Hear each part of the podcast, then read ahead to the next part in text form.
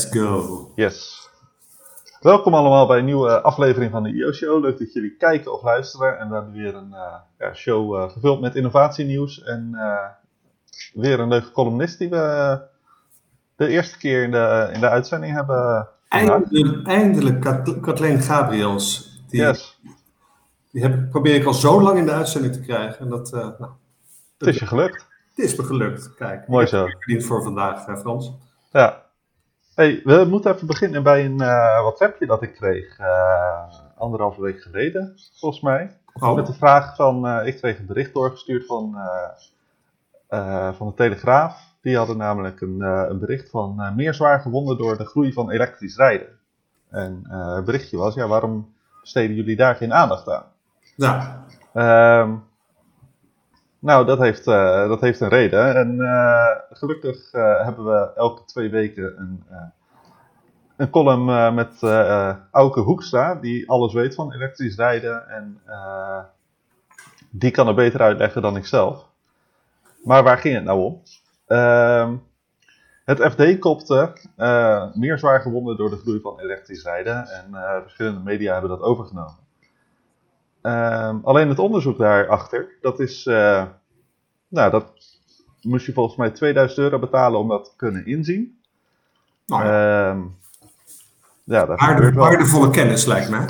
Waardevolle kennis, maar goed. Um, als je zoiets neerzet, dan wil je ook wel weten van, oké, okay, leg uit, waar, wat zijn de cijfers, wat zijn de berekeningen.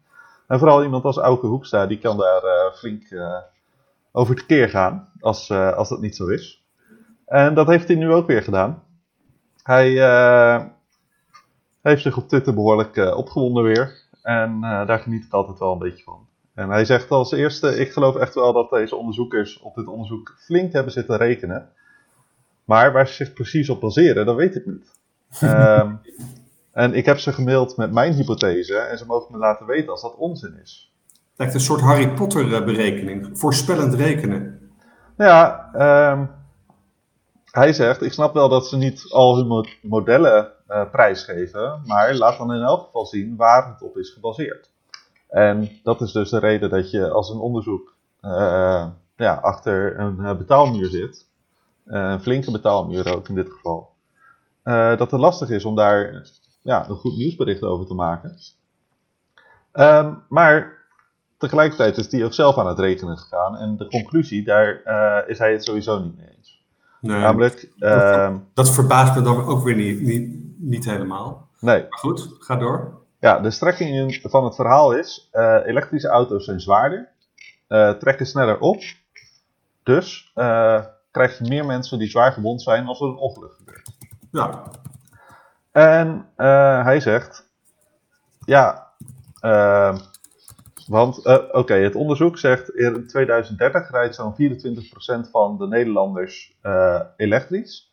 Ja. En die zullen dan 11% meer schadegevallen veroorzaken uh, dan traditioneel aangedreven auto's. Ja. Want volgens het onderzoek is de elektrische variant gemiddeld 250 kilogram zwaarder dan benzineauto's. En ja, de elektrische auto's die je nu op de weg ziet, vooral Tesla's, die veelal met subsidies zijn aangeschaft, zijn grote, zware auto's. Ja. Nou, dat klopt. Um, en hij, hij zegt zelf ook van, we willen geen uh, tanks op de weg hebben. Daarom was hij toen de Cybertruck gelanceerd werd ook zo, zo sceptisch. Van, ja, leuk dat alles elektrisch is, maar ik wil, ik wil geen gepantserd voertuig door de straten van Amsterdam zien rijden. Ja, dus zo moet je dat relativeren. Je moet eigenlijk, je moet eigenlijk, je moet eigenlijk kijken naar welke klasse zitten die auto's in. En omdat ze in een zwaardere klasse zitten, moet je daar niet zo naar kijken. Begrijp ik het goed? Ja, dat is zijn eerste punt. Ja. Maar hij gaat verder. Hij zegt van tot nu toe bleef het gewicht van de auto's vrij constant, van elektrische auto's. Ja. accu's zijn wel lichter geworden, maar de batterij werd steeds groter. Um, En dat compenseerde het feit dat die accu's eigenlijk steeds lichter werden per de capaciteit, uh, de accupaciteit. Mm -hmm. um, en die onderzoekers die hebben hem verteld van, dat ze dat hebben aangenomen, dat dat door blijft gaan. Ja. Um, maar goed, op een gegeven moment, uh, zegt hij, verschillende onderzoeken laten zien dat een range van 400 of soms 500 kilometer voor de meeste mensen echt wel genoeg is. Ja. Ehm, wat dus direct betekent dat uh, met betere accutechnologie die er gewoon aan zit te komen. Ik bedoel, dat, ja, uh, dat kan je wel spijt vaststellen dat, dat over tien jaar de accu's lichter zijn per kilowattuur dan nu. Um, heb je dus uiteindelijk minder gewicht. Ja. Um, nou, dat hebben ze dus niet meegenomen. En ehm, hij zegt ook, ja, wat veel mensen vergeten is dat de motor en de rest van de aandrijflijn van de auto, de elektrische auto, nu al veel lichter is. Uh, hij schat zelf in dat als je de ontwikkeling in batterijgewicht meeneemt, dat elektrische auto's in 2030 juist lichter zijn. En um, wat, wat mij opvalt is, kijk, het is goed om deze discussie te hebben. Je wil natuurlijk gewoon zo min mogelijk uh, gewonden hebben. Nou. Je wil uh, geen, geen ongeluk hebben, dat, dat, dat wil iedereen. Maar uh, zijn punt hierin is, dit leidt af van uh, de vooruitgang die we nu gaan boeken met z'n allen.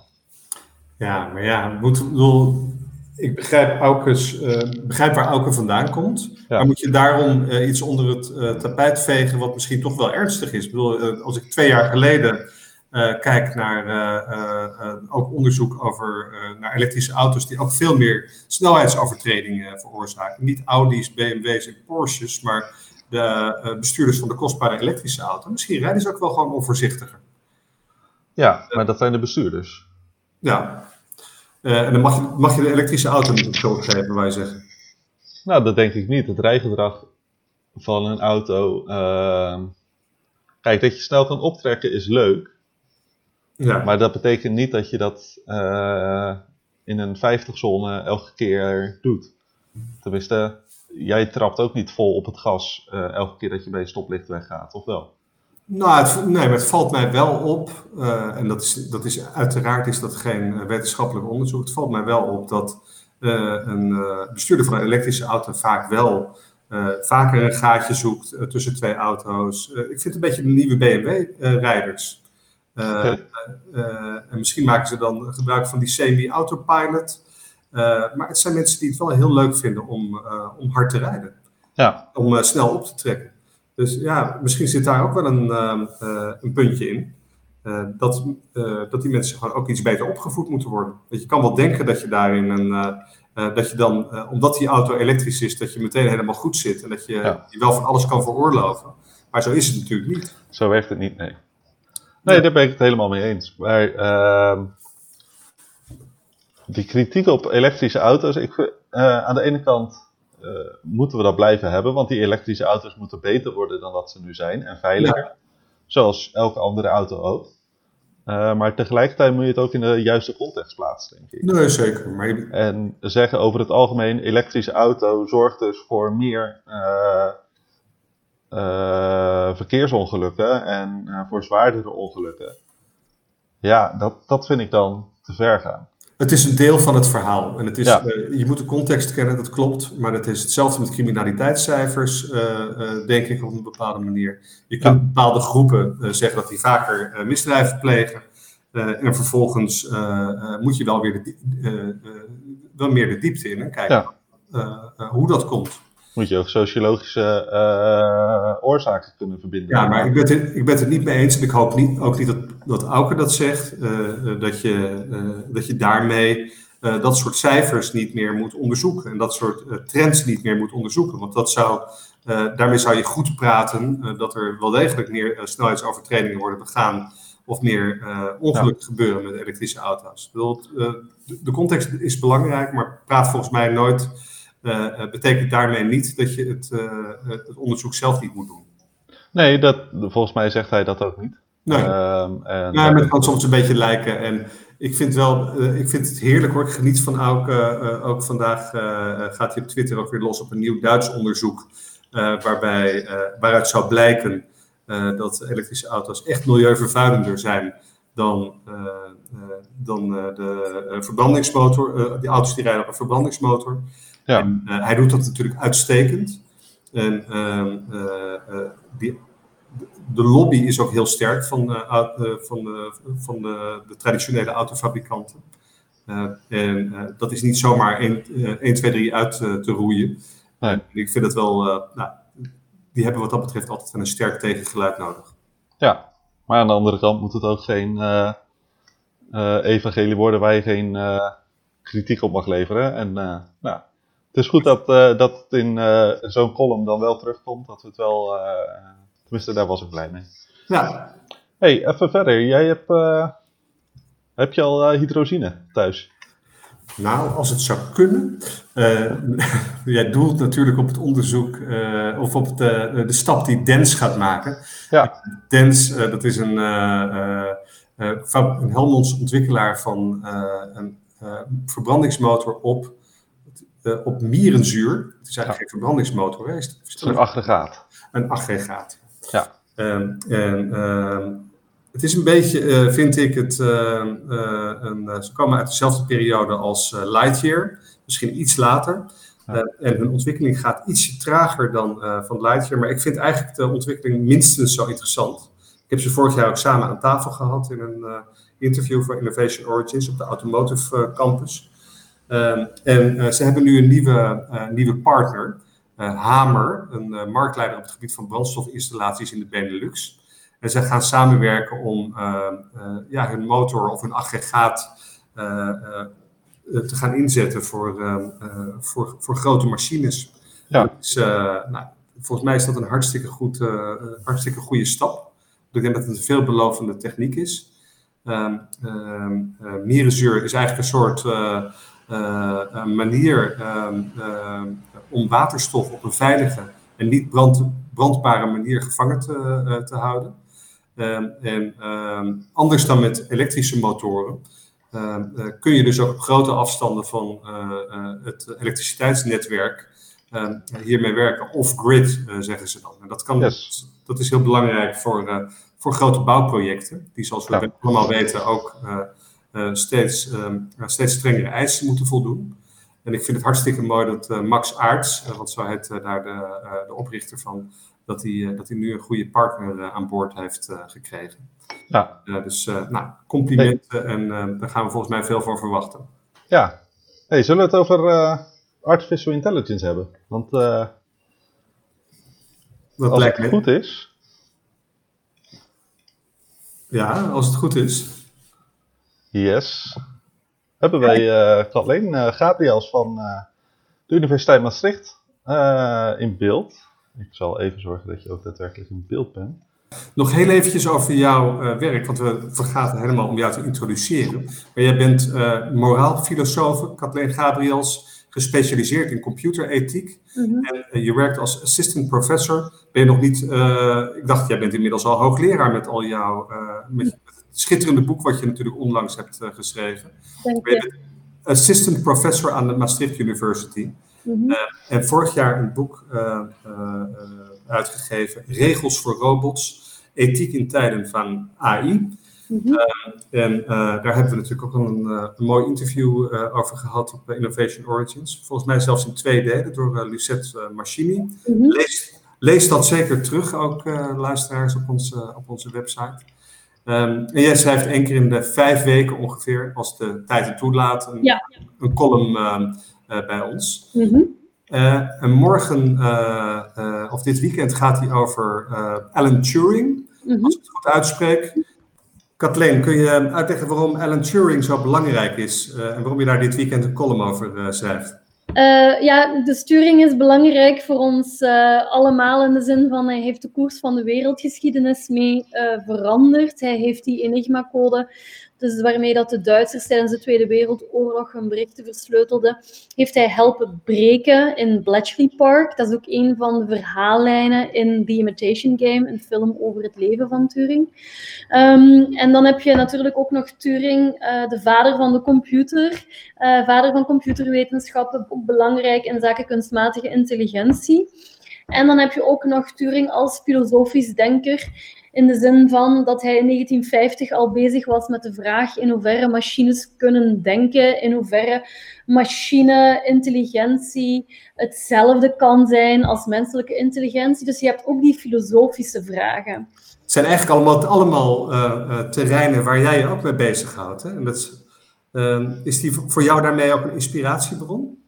Ja, ik denk wat uh, de reden van, de insteek van de column is ook echt het belang van interdisciplinariteit. Dat je niet alleen Alan Turing binnen computerwetenschappen plaatst, maar ook breder, omdat hij ook bredere vragen um, stelde in zijn, in zijn werk. En dat Um, zeker ook naar studenten toe, ook studenten computerwetenschappen. Um, er is een vak dat ik afgelopen academiejaar doseerde aan hen, en dat was filosofie en kunstmatige intelligentie. Dat zij niet alleen het, uh, ja, het computerwetenschappelijke werk van hem kennen, maar ook die filosofische aspecten. En het, uh, het afgelopen jaar zat ik ook in de jury van de Spinoza-lens en het thema was technologie. En het idee van de Spinoza-lens is dat je een, ja, een beetje oneerbiedige dode denker, heet dat dan, dat is een beetje ja, een pijnlijk ja. uh, en een nog levende laureaat kiest. En we hebben gekozen als dode denker voor Turing en dan nog als levende laureaat uh, Bruno Latour. Uh, en die zal de prijs in november 2020 in ontvangst nemen in, uh, in Amsterdam, als er dan geen tweede lockdown is. Ja. Um, en ja, waarom hebben we voor Turing gekozen? Omdat hij dus, dus uh, de Spinoza-lens onderscheidt denkers in ethiek, denkers die ook stilstaan bij de sociale en ethische aspecten. En doordat hij die vraag eigenlijk 70 jaar geleden al stelde over um, machine-intelligentie, um, en natuurlijk ook door zijn echte belangrijke impact op de maatschappij hebben wij beslist om hem uh, om mee te eren. Um, want die man heeft heel veel verwezenlijkingen gehad en gedaan, maar hij is er niet echt voor beloond uh, geworden, omdat hij ook homoseksueel was. Ja. De tijd dat dat niet aanvaard werd. Dus hij heeft dan in 1952 de keuze gekregen of um, je gaat de gevangenis in, of je doet een vorm van chemische castratie. Je gaat in behandeling en hij heeft uh, voor het laatste gekozen, wat natuurlijk een enorme impact had op zijn lichaam, hormonaal. En um, als ik me niet vergis, begon hij ook borsten te ontwikkelen. Dus een enorme, zowel um, lichamelijke als impact. En hij heeft dan in 1954 een einde gemaakt aan, uh, aan zijn leven. En eigenlijk maar heel recent, een, een paar jaar geleden, ja. is hij door het Verenigd Koninkrijk in ere hersteld. Ja, ja veel te laat eigenlijk. Um, ja, je, je noemde net uh, The Imitation Game. Uh, ja, de film over zijn leven waar ja, dit verhaal ook wel uh, goed aan bod komt. Uh, maar The Imitation Game is meer dan een film. Uh, het is ook gebaseerd op uh, iets wat hij bedacht heeft. Kan je daar meer over vertellen? wat bedoel je over de Turing-test? Ja. Ja, dus inderdaad, dat artikel uit 1950 met die filosofische insteek is eigenlijk um, ja, de Turing-test. het is re redelijk complex uitgelegd in zijn artikel, maar het komt eigenlijk neer op een gedachte-experiment dat als je uh, converseert um, met het zij een mens, het zij een computer en je hebt zelf niet meer door uh, of je met een mens of een computer aan het praten bent, dan is de test geslaagd. Um, er is ook redelijk veel verwarring over het feit of de Turing-test nu wel of niet uh, doorbroken is. Maar het, wat er het dichtste bij aansluit is de Loopler Prize. Dat is een jaarlijkse wedstrijd, uh, waarbij dan uh, ja, een, een, een jury um, moet converseren uh, met computertechnologie en, en een aantal vragen moet stellen. En dat zijn wel heel duidelijke richtlijnen. Turing zelf geeft niet zulke duidelijke richtlijnen mee in zijn artikel. Maar goed, dus die Loopner-wedstrijd heeft heel duidelijk, heeft duidelijke richtlijnen van hoe lang en procentueel een jury voor de gek gehouden moet worden. En tot nu toe is het dus nog niet doorbroken, volgens de Loefner-test. Um, Turing zelf zegt in zijn artikel in 1950 dat hij dacht dat het tegen het jaar 2000 zover zou zijn. Okay. Daar heb ik eens een andere column aan gewijd, dat je heel voorzichtig moet omgaan met die voorspellingen. Want ja. ook experten zitten er, zitten er vaak heel erg naast omdat het natuurlijk enorm moeilijk is om de, om, om de toekomst te voorspellen. Wie had in december, ja goed, dan met China, toen waren er al de eerste uh, ja. berichten, berichten over, maar toch, weinig mensen, denk ik, in, uh, in Europa hadden toen kunnen voorspellen welke impact het zou hebben, het coronavirus, op uh, Europa ook. Omdat het, het, toen nog maar in China zat. Dus het is sowieso heel moeilijk om de toekomst te voorspellen. Ja. Misschien nog, nog interessant bij Turing, want ehm, hij was jarig deze week. Ja. dus dat was ook een reden om, om, om die column voor dit weekend dan te schrijven. Hij zou afgelopen dinsdag, 23 juni, 108 jaar geworden zijn. En uh, uh, eergisteren, 24 juni, is uh, de lesbrief over Alan Turing verspreid. Dus samen met een wiskundige, Anne Dooms, heb ik um, eigenlijk nog altijd in het kader van de Spinoza-lens, hadden we de vraag gekregen om een lesbrief over Alan Turing te ontwikkelen voor, uh, dat zijn dan de, de hogere jaren van VWO in Nederland. En uh, voor Vlaamse jongeren is dat dan uh, de hogere jaren secundair. en hebben wij een aantal opdrachten over het nalatenschap van Turing, over ja, kunstmatige intelligentie, wiskunde, hoe werkt in, in, encryptie, hoe kan je zelf encryptie toepassen, maar ook filosofische en ethische vragen over de plaats van computers en robots in de maatschappij. Dus de komende jaren zullen onder andere filosofiedocenten, maar ook wiskundedocenten met die lesbrief aan de slag kunnen gaan. Ja, ja. ik had hem net al uh, even bekeken en het ziet er heel uh, mooi en interessant uit. Uh, ik zou zelf tegen ook even een keertje goed doornemen, altijd leuk. Maar waarom is het volgens jou belangrijk dat kinderen, uh, ja, kinderen, het zijn jongvolwassenen al bijna, de laatste jaren van het uh, middelbaar onderwijs, uh, inzicht krijgen in uh, artificial intelligence, in hoe computers werken. En zou dat niet ook doorgetrokken moeten worden naar basisschool misschien dan? Ja, uiteraard. Hoe eerder, hoe beter. Ik denk, het gaat zelfs breder dan uh, die artificiële intelligentie. Het gaat ook om um, ja, die, die interesse, ja goed, of, of je er uiteindelijk een interesse opwekt, dat is nog altijd individueel, maar in elk geval hen warm maken voor die filosofische vragen van waar ja. ligt bijvoorbeeld het verschil tussen mens en robot. En um, zelf heb ik bijvoorbeeld een neefje van, van, van zes jaar en, en met hem kan je daar al hele leuke gesprekken over voeren, want ja, robots zit echt wel in de leefwereld van kinderen al. Um, en wat ik ook uh, altijd heel uh, belangrijk vind, is ook die interesse voor wiskunde. Omdat heel vaak uh, denken mensen dat dat iets abstract is. Maar zeker ook in het onderzoek van Anne. Um, het is ongelooflijk interessant hoe dat bijvoorbeeld ook onderzoek doet naar, via digitale wiskunde dan, naar schilderijen. Dus in Gent was een grote tentoonstelling over Jan van Eyck. Uh, is helaas moeten gesloten worden door corona, maar heeft ongelooflijk positieve recensies gekregen. Ik denk van de New York Times tot Le Monde, ook uh, in Nederlandse kranten, veel aandacht gekregen.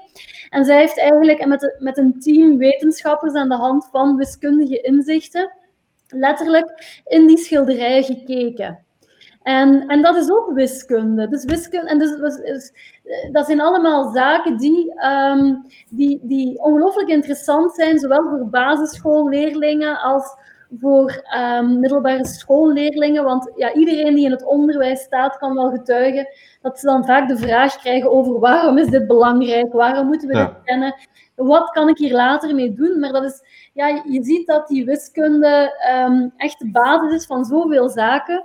En dat je tegelijkertijd ook met diezelfde thematiek, bijvoorbeeld rond uh, kunstmatige intelligentie, zoveel vragen uh, rond ja, ook het goede leven, filosofie, grens, mens-machine, letterlijk bijvoorbeeld die pacemaker die onder de huid uh, komt, deep brain stimulation, dus heel veel technologieën die onder de huid komen.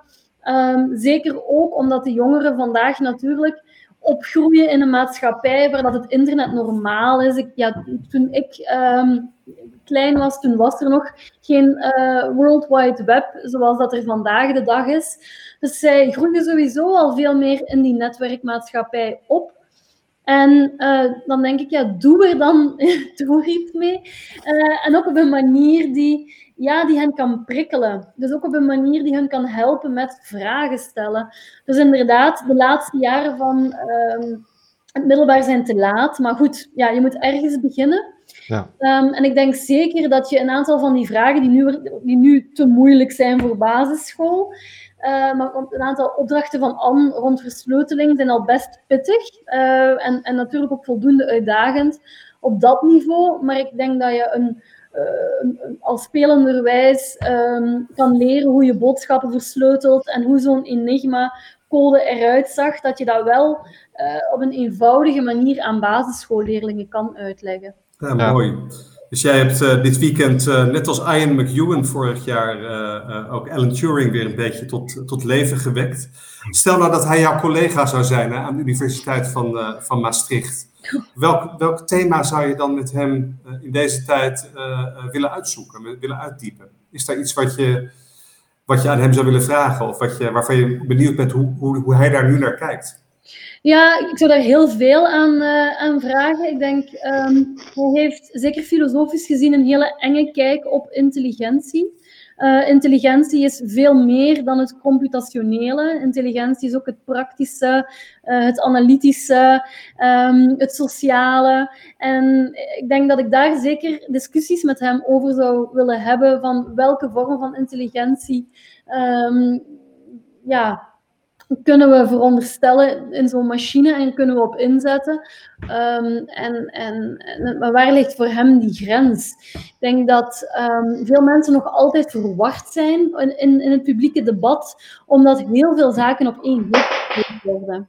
En, en daarmee riskeer je ook dat mensen banger worden dan, dan eigenlijk moet. Ja. Ja, interessant. Ja, altijd goed om uh, iemand als Alan Turing, uh, die eigenlijk aan de basis staat van uh, ja, hoe wij ons werk überhaupt kunnen doen nu, in deze tijd, weer onder de aandacht te brengen. En ja, vooral die lesbrief, die link komt ook overal te staan. Ja. Die gaan we delen. En ja, vooral ook, heb je nog een goede boekentip? Want die film The Imitation Game is, is leuk, maar als we ons verder willen verdiepen. Um, over Turing zelf heb ik nu niet meteen. Er zullen ongetwijfeld veel biografieën uh, voorhanden zijn. Maar ik denk uh, breder dan dat. Um, uh, van Walter Isaacson, The Innovators. ik ben nu even, is het De Uitvinders? Dat is ook vertaald naar het Nederlands. Dus dat is echt een ja, meer historisch overzicht over hoe um, ja, die weg naar de digitale revolutie eigenlijk heeft plaatsgevonden.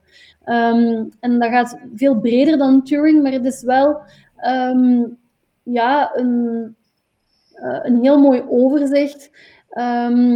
Met de nodige aandacht ook voor Ada Lovelace, die ook heel belangrijk was voor de inzichten die we, waar we vandaag nog altijd mee aan de slag gaan. En het is ook wel, ja, dat is ook wel een van de zaken die ik heel belangrijk vind om ja, die vrouwen die ook hebben bijgedragen. Ja um, aan, aan die geschiedenis om die ook te tonen. Want het is een overwegend mannelijk uh, verhaal natuurlijk. Nou, die gaat ja. mee de vakantiekoffer dan. dat lijkt me goed. En anders uh, jouw boek natuurlijk nog. Dus uh, we hebben genoeg te lezen, denk ik.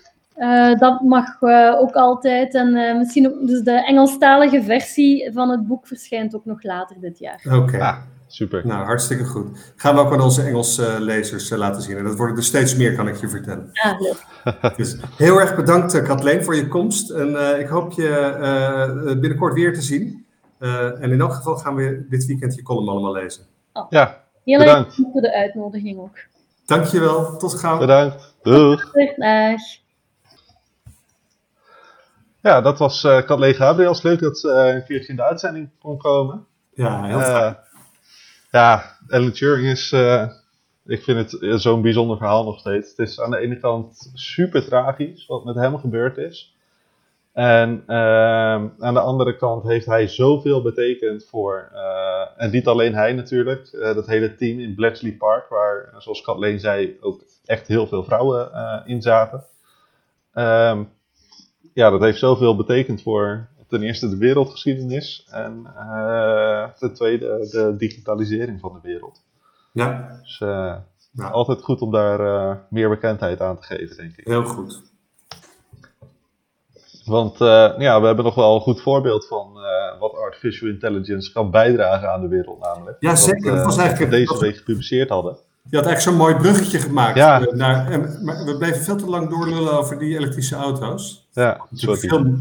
en over, eh over mierenzuuraggregaten. Maar eh, Ja, kunstmatige intelligentie is natuurlijk wel heel belangrijk. Zeker als het gaat om dat darmkanker, dar- darmkankeronderzoek in, bij de Roer Universiteit in Bochum. Die met kunstmatige intelligentie binnen een half uur kan, kan, kan herkennen wat, ja, welke vorm van darm, darmkanker je hebt. ja. Dat is wel echt een, eh, nou, ook een hele belangrijke innovatie. Ja, dus, eh, want ja, volgens de wetenschappers die dat hebben onderzocht, kunnen ze dus met grote nauwkeurigheid onderscheiden wat voor eh, soort tumor het is. Zo kunnen we de verschillende tumorsoorten zien. En ehm, ja, volgens hun stelt het mensen, of, mensen in staat om met meer zekerheid een beslissing te nemen over de keuze van een therapie. Ja, dat is natuurlijk geweldig dat je eh, die artificial intelligence zo kan inzetten om eh, daadwerkelijk mensen beter te maken. Ja. Zou, dat nou ook, eh, zou dat nou ook oncologen uiteindelijk werkloos maken doordat artificial intelligence dat zoveel beter kan? Werkloos niet. Ik denk dat dit juist hun werk makkelijker maakt en dat ze hun werk beter kunnen uitvoeren. Maar wat ik niet voorstel is dat we alles uit handen geven en in handen van een computer ons, eh, ons leven gaan leggen. Nou ja, als die het beter kan. Eh, dan wel, maar eh, een second opinion van een mens blijft, blijft goed, denk ik. Oké. Hey, nou, dit weekend dus genoeg leesvoer. Ja. Of heb je nog meer? Nou, zeker ook nog een column van, van Peter de Kok. Ook al zo'n expert op het gebied van computers en artificial intelligence. Ja, Ehm, eh, hij schrijft een eh, column eh, die ook heel actueel is en met als titel Kan discriminatie worden weggeprogrammeerd? Ehm, eh, natuurlijk ook zeer relevant op dit moment. ja, Ehm, en daarnaast denk ik dat vanavond heel laat, voor hem kennende, en waarschijnlijk morgenochtend online eh, het nieuwe stuk van Jelmer Visser komt over de coronapandemie. Wordt een vierdelige serie, ook afgelopen weken heel goed gelezen. Eh, met de vier eh, eh, worst practices als het ging om het, de bestrijding van de pandemie. ja. En, en nu zou die, heeft hij beloofd om op zoek te gaan naar de best practices. En daar zitten hele verrassende tussen, kan ik je wel. Oh, leuk. Ja. Hij kan, kijkt naar alle Europese landen en vergelijkt dan de, Ja. de aanpak. En de vorige ging erover van ja, welke landen hebben nu eigenlijk spijt. En, Ja. eh, nu dus eh, welke landen kunnen we als voorbeeld nemen. ja. Ja, super. Ik, eh, ik ben benieuwd. Ik ga het lezen. Nou, en komende maandag natuurlijk onze, de uitreiking van onze Ja. eerste st- internationale Startup Awards. Eh, live vanuit de studio in, in Eindhoven. En ik mag daar zelf een, een interview doen met William Stevens van TechTour. Eh dat, eh, dat is ook heel leuk. Ja. ja, die uitzending begint om eh, half acht. En, die is te volgen via YouTube, Twitter, Facebook. Dat is het ongeveer. Ja, Ehm, en nou ja, zo moeilijk te vinden zal dat niet zijn. Half acht, maandag. En dan maken we bekend wie er van alle start-ups die we het afgelopen jaar geïnterviewd hebben, de meeste indruk hebben achtergelaten en de wereld. Precies. Nou, tot dan, zou ik zeggen. Tot dan, fijn weekend. Hetzelfde.